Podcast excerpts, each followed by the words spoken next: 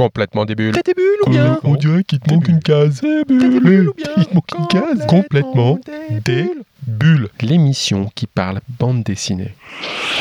Si je vous dis roman, thriller, Claude Monet, best-seller, vous dites Alors, alors, alors? Eh bien, il fallait dire Nymphéas Noir, le roman de Michel Debussy. C'est pas une BD, bah non, mais si, puisque ce livre a fait l'objet d'une adaptation en bande dessinée.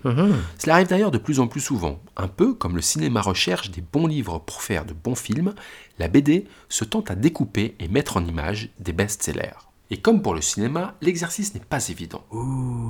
Et l'adaptation de Nymphéas Noir était assez challenging. Déjà parce que l'histoire est compliquée, et ensuite parce que Monet et l'impressionnisme sont tellement présents que ça pouvait mettre un peu la pression côté dessin. Et bien pourtant, cette adaptation semble réussie puisque ce fut un vrai succès et parmi les meilleurs albums de 2019. C'est beau. Nous avons rencontré les auteurs de la BD Nymphéas Noir, Didier Casgrain et Fred Duval. Salut Fred. Bonjour. Euh, pour ceux qui n'ont qui ont pas lu, euh, l'histoire est assez compliquée, mais comment tu la résumerais, toi Ou comment tu ferais le pitch, comme on dit? Ah là, ça, c'est pas un cadeau parce qu'on ne peut pas raconter cette histoire sans euh, en dévoiler euh, la substantifique moelle. Donc, euh, je dirais que c'est l'histoire de, de- de- de trois femmes, que ça se passe à, à Giverny. Giverny, Euh, rappelons euh, Giverny, directement, c'est- c'est. le jardin de Claude Monet, c'est un village de Normandie qu'on peut toujours visiter d'ailleurs. On, voit, on peut toujours visiter sa maison et c'est là qu'il a passé les 30 dernières années de sa vie où il a peint les, grands chefs-d'œuvre que sont les, les, nymphéas qu'on peut voir euh, à Paris, à New York, euh, voilà, mais principalement à, l'Orangerie, hein, à Paris.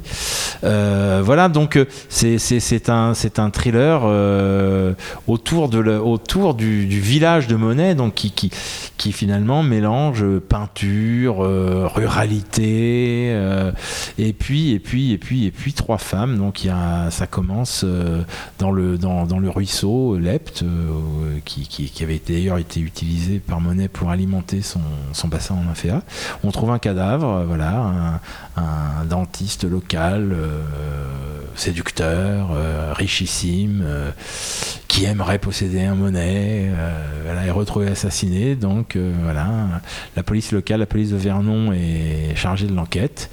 Et puis à partir de là, euh, Tout démarre. Tout démarre. Et sans trop en dévoiler, on peut dire qu'à la première rencontre euh, entre l'institutrice et le commissaire Laurence qui mène l'enquête, euh, il y a un coup de foudre. Jeune commissaire qui vient et qui est perturbé par l'une des trois femmes, ces trois Exactement. femmes d'âge différents. Voilà. Et comme tu le dis si bien, en toile de fond, c'est Monet qui est présent Monet. au- tout au long euh, de, de- de l'histoire. c'est l'impressionnisme, oui. Alors justement, Monet, ben, il, est, il est présent dans le titre avec euh, Nymphéa noir. Moi je dis Nymphéas, mais c'est Nymphéa, c'est ça, Nymphéa noir Moi je dis nymphéa. Oui. C'est quoi en fait les Nymphéas noirs? Alors les nymphéas, les, les nymphéas noirs, selon la- la- une légende, dit que ce serait le tout dernier tableau de, de Monet puisqu'il n'utilisait pas la couleur noire et qu'il aurait Il vu sa, il n'aimait pas le noir, justement, pas le c'est noir, ça, hein. voilà. et qu'il aurait vu sa propre, le reflet de sa propre mort en regardant la, pour la dernière fois le, le- le bassin alors qu'il était quasiment aveugle hein, sur la fin et il aurait peint euh, ces, ces nymphéas noirs. Alors évidemment c'est complètement faux, hein, c'est inventé to- totalement, mais c'est Même une belle si c'est ouais. vrai qu'à la fin de sa vie, voilà, il faisait plus que des tâches. Ah oui, on en voit d'ailleurs dans certains, dans certains musées, on peut, on peut en voir. Il y a vraiment quasiment plus rien. C'est, c'est de toute façon Monet vraiment le, le précurseur de, de- de- de l'art moderne. hein. Euh, donc, euh, il- il y a- à la fin, il n'y a plus que oui des lumières, un peu de lumière. euh, Puis on dit même du très coup les précurseurs de l'art abstrait. c'est- Oui, c'est- oui, bien sûr, l'art hein. abstrait, oui. Oui, Ah oui, oui, carrément. Alors on découvre toute cette histoire euh, aussi de Monet euh, dans, dans- dans la bande dessinée. Euh, une question finalement pour, par rapport à, à ce livre qui a été un livre à succès de Michel Mm. Bussy. Pourquoi adapter ce livre? Comment, comment vient cette idée sur ce, l'histoire est- ce livre spécifiquement? L'histoire est un peu longue. Je vais essayer de la résumer vite. Michel et moi, on vit dans la même ville, en fait, en Normandie. Et puis, il est venu à la rencontre des auteurs de BD en disant voilà, moi j'ai des idées de BD, j'ai aussi des bouquins qui pourraient être adaptés. Euh, Qu'est-ce que vous en pensez? Donc, on s'est rencontrés comme ça. Moi, je lui avais présenté un éditeur de chez Dupuis à l'époque. Et puis, quelques semaines après, ils m'ont appelé. euh, les, euh, Air Libre m'a appelé en me disant bah, écoute, c'est toi qui as fait les présentations. Nous, on, ren- on a rencontré Bussy, on a, on a, on a un peu regardé ce qui, ce qui, ce qui pouvait s'adapter. Et euh, Michel aimerait que ce soit le- la première adaptation, soit les nymphéas noirs. Mais quel Donc, défi, non Parce que le scénario, c'est à, à ce moment-là, du coup de fil, je l'avais pas lu. Donc j'ai dit ouais, super. Et bah, le, le- le- le lendemain, j'ai acheté le bouquin, je l'ai lu dans la journée. Et là, je me suis dit ah ouais, quand même, euh, je, vais, je vais le relire une deuxième fois. Et la deuxième lecture m'a permis déjà de commencer à, à- à noter quelques petites idées d'adaptation, puisque euh, euh, déjà plusieurs cinéastes, plusieurs, plusieurs équipes de cinéma de- avaient jeté l'éponge, en fait. Alors c'est une de mes questions, est-ce que c'est adaptable au, au cinéma ça? Parce que visuellement c'est quand même dur, faut s'accrocher. Moi, je hein. pense que ça ferait un dessin animé extraordinaire. Euh, après, le faire au cinéma avec une, photo classique, des acteurs classiques, je pense que hein. c'est compliqué. C'est compliqué. euh, il faudrait vraiment. euh, alors, rien n'est impossible. Mais là, il- on ne pourrait pas le faire exactement dans l'esprit de la bande dessinée. Parce que en BD, on a justement utilisé nos, nos, nos, nos- nos qualités, nos spécificités pour pouvoir euh, rendre ce récit visuel. Et ça rend très bien parce que d'ailleurs quand on lit, et puis moi je vous le dis c'est une confession personnelle, on lit une première fois et tout de suite on a envie de lire une deuxième fois. Oui, c'est le, le dire mais but. c'est pas possible. euh, Mm. Voilà, tu, tu colles pas, qu'est-ce qui se passe? Et on le relit une deuxième fois et ça Ah, marche. C'est vrai que Et sans, vous donnez en plus envie de lire Ouais. le bouquin, parce que moi je l'avais pas lu non plus, ça m'a donné envie de lire c'est le vrai que sans jouer dans le au jeu des 7 erreurs, euh, il y a un petit côté comme ça. On peut on peut avoir une deuxième lecture ludique en essayant de trouver euh, les, les- les failles. Bon, pour l'instant, ça va. On nous a pas encore euh, trop trop trop accroché sur les sur des sur des incohérences. Alors on a la chance de t'avoir, Fred, scénariste, mais il y a aussi Didier, Didier Casgrain. Salut Didier, Bonjour. toi tu es le dessinateur. Oui. Et alors Monet, du coup quand on est dessinateur, ça fait pas un peu peur du coup euh, Alors, euh, ben oui, ça fait peur, mais euh, alors on est forcément, ouais, les gens y pensent, on, on- on m'en parle à chaque fois, et, et en- et en même temps, moi, ma- mon, mon parti pris, c'était de, c'était justement de pas faire forcément du, du monnaie de- et de l'oublier et d'essayer de peindre juste simplement à, à- à ma façon de faire plaisir en, peignant comme j'ai normalement l'habitude de, de peindre. Donc au contraire, je suis pas, je suis pas allé euh, rouvrir les bouquins et, et aller voir à nouveau euh, comment comment peigner Monet en me disant mais comment comment je vais m'y prendre pour euh, comment comment lui faisait euh, pour t'es plus allé à l'instinct finalement. ouais c'est ce que je préfère à chaque fois même même quel que soit quel que soit le le, le- le bouquin la BD j'aime bien euh, Et tu dis peindre, c'est parce que du coup tu le dessin, mais après la couleur, c'est via la peinture, c'est comme ça que tu travailles? Pour moi, c'est un tout. Euh, je fais toujours mes couleurs, donc je pense, je pense lumière, dessin, cadrage et, et- et peinture en même temps. Quoi. Donc le, ça, ça allait de soi. Enfin, j'avais, j'avais envie de, le- de- de- de partir sur ce projet en faisant de la peinture. Le découpage, c'est toi aussi qui le fais ou c'est quelque chose dont, dont vous parlez ensemble? Alors c'est, c'est Fred qui me, qui, me, qui me prépare le découpage.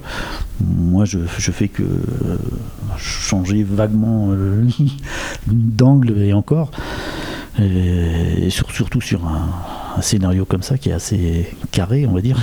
faut, faut pas partir. Non, non. Vous travaillez beaucoup ensemble et j'ai cru entendre dire que vous êtes sur un autre projet ensemble pour une adaptation de, de Bussy à nouveau, c'est correct ou pas? Oui, oui, on, on va continuer avec euh, l'équipe Air Libre euh, du Puy.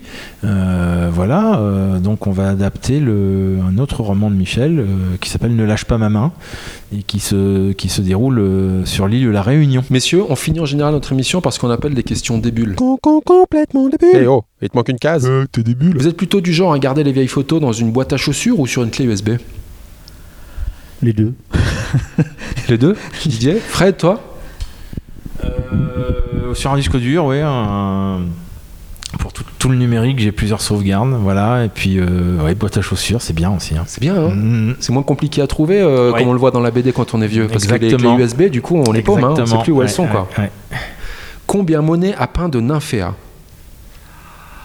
Ah, vous m'auriez demandé les cathédrales, c'est 26, je crois. Mais alors les nymphéas, non, c'est c'est des, c'est des centaines. hein. Bon, il y a une réponse dans la BD, c'est une estimation. Ouais, une estimation. Euh, Ouais, c'est le, le finalement. fameux euh, conservateur qui dit ça. Tu sais, toi, Didier?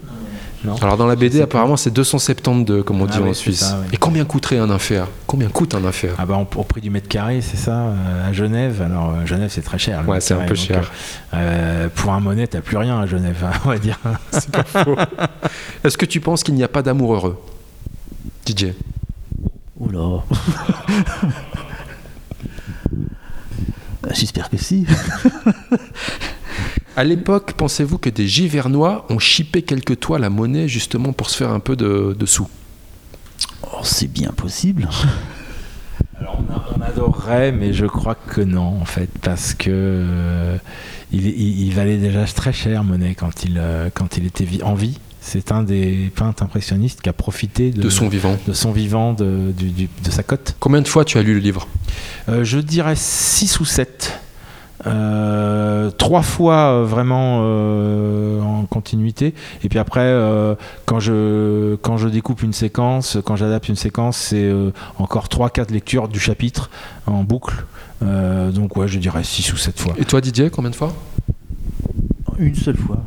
Une- Didier, t'es plutôt euh, impression ou exposition?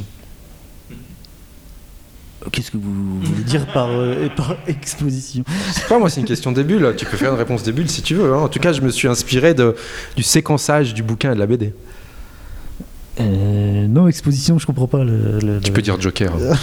Joker. T'es plutôt gouache ou aquarelle? Euh, c'est bah, c'est un peu la même chose. Double Joker. T'en as plus un, je te préviens, t'en as plus un. puisque, oui, d'abord, moi je bosse avec, à, à- à l'acrylique, mais, mais euh, gouache et aquarelle, bon, il y en a qui vont peut-être hurler, mais c'est une question d'eau, quoi. Donc on. Il y en a qui vont hurler si je dis que si je mets beaucoup d'eau, euh, la, la gouache euh, s'apparente un peu à la- à l'aquarelle. mais J'entends des gens qui hurlent.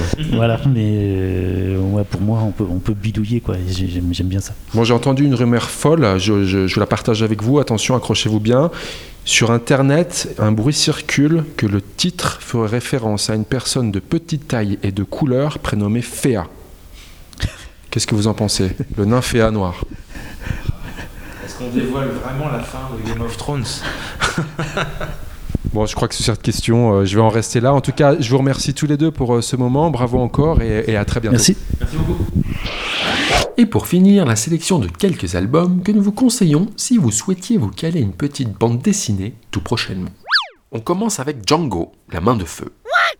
L'enfance de Django, le petit tzigane, baigne dans l'insouciance. Débordant d'énergie, il multiplie les petites bêtises et commence à filer un mauvais coton, jusqu'à ce qu'il reçoive un banjo. Un peu cabossé et ayant appartenu à un noir américain, cet instrument va être une révélation pour Django. Et il va se révéler prodige avec l'instrument en main. Tellement doué qu'il va rapidement jouer avec des groupes d'adultes. Puis il découvrira le jazz, cette musique des Noirs d'Amérique, qu'il va se mettre à jouer, puis même plus tard à influencer. Très vite, le petit Django connaît le succès, jusqu'à ce que la vie lui impose une terrible épreuve. Django est quasiment brûlé vif lorsque sa caravane est ravagée par les flammes. Sa main gauche subit des destructions irréparables et devrait même être amputée pour éviter l'infection. Il a 19 ans et le banjo, pour lui, c'est fini. Et pourtant, il va rentrer dans la légende. Malgré cette main abîmée, il va troquer son banjo contre une guitare, changer sa manière de faire des accords et inventer son style, inimitable. Le surdoué accidenté renaît de ses cendres et deviendra atypique, prolifique, légendaire, l'un des meilleurs guitaristes du monde et l'inventeur du jazz manouche. L'histoire du jeune Django Reinhardt dans ce one-shot intitulé La main de feu. C'est de Effa et Rubio aux éditions Dupuis dans la collection Air Libre.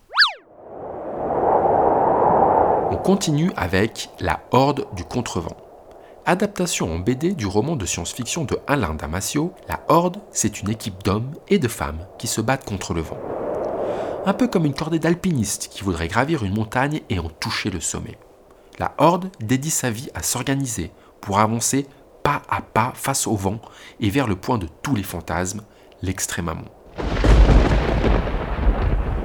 Dans ce monde où le vent est l'élément de toutes les quêtes, chaque membre de la Horde a un rôle bien déterminé et veut faire mieux que la Horde précédente. Dans ce deuxième tome, la 34e Horde décide de passer au plus court et franchir une étendue d'eau qu'aucune autre Horde n'a osé défier auparavant. Un monde imaginaire et une quête à première vue surprenante, mais qui très vite ouvre la voie à des réflexions philosophiques sur le but et le sens de la vie, le respect des éléments, l'unité, le courage et bien d'autres choses encore.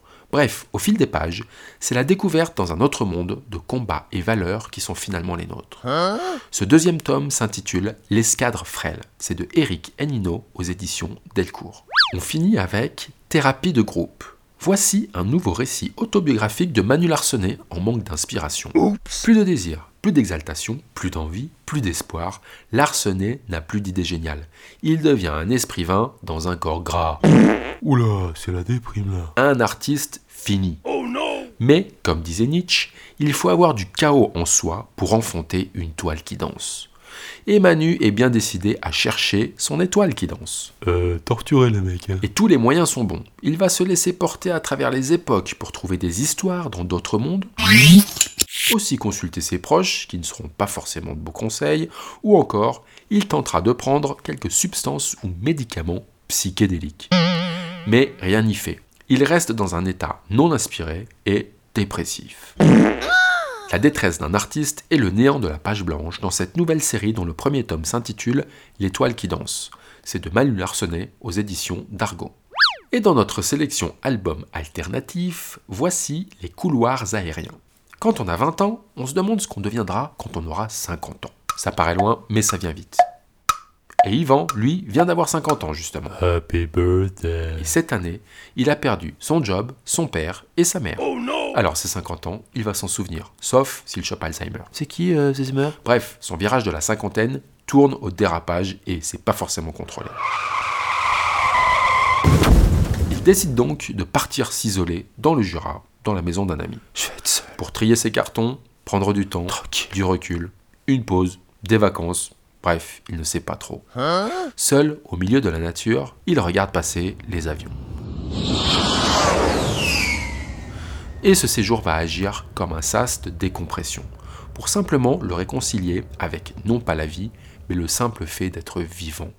Parce que la vie, on ne sait pas trop à quoi ça sert, mais Dieu que c'est bon d'être vivant. Bah, quand même, ouais. Une BD en trio de Étienne Davodo, Joub et Christophe Herménier aux éditions Futuropolis. Voilà, voilà. Alors, bonne lecture. Et comme on dit dans l'émission, les bulles, il n'y en a pas que dans le champagne, mais aussi plein les BD. Et le 9e art, lui, se consomme sans modération.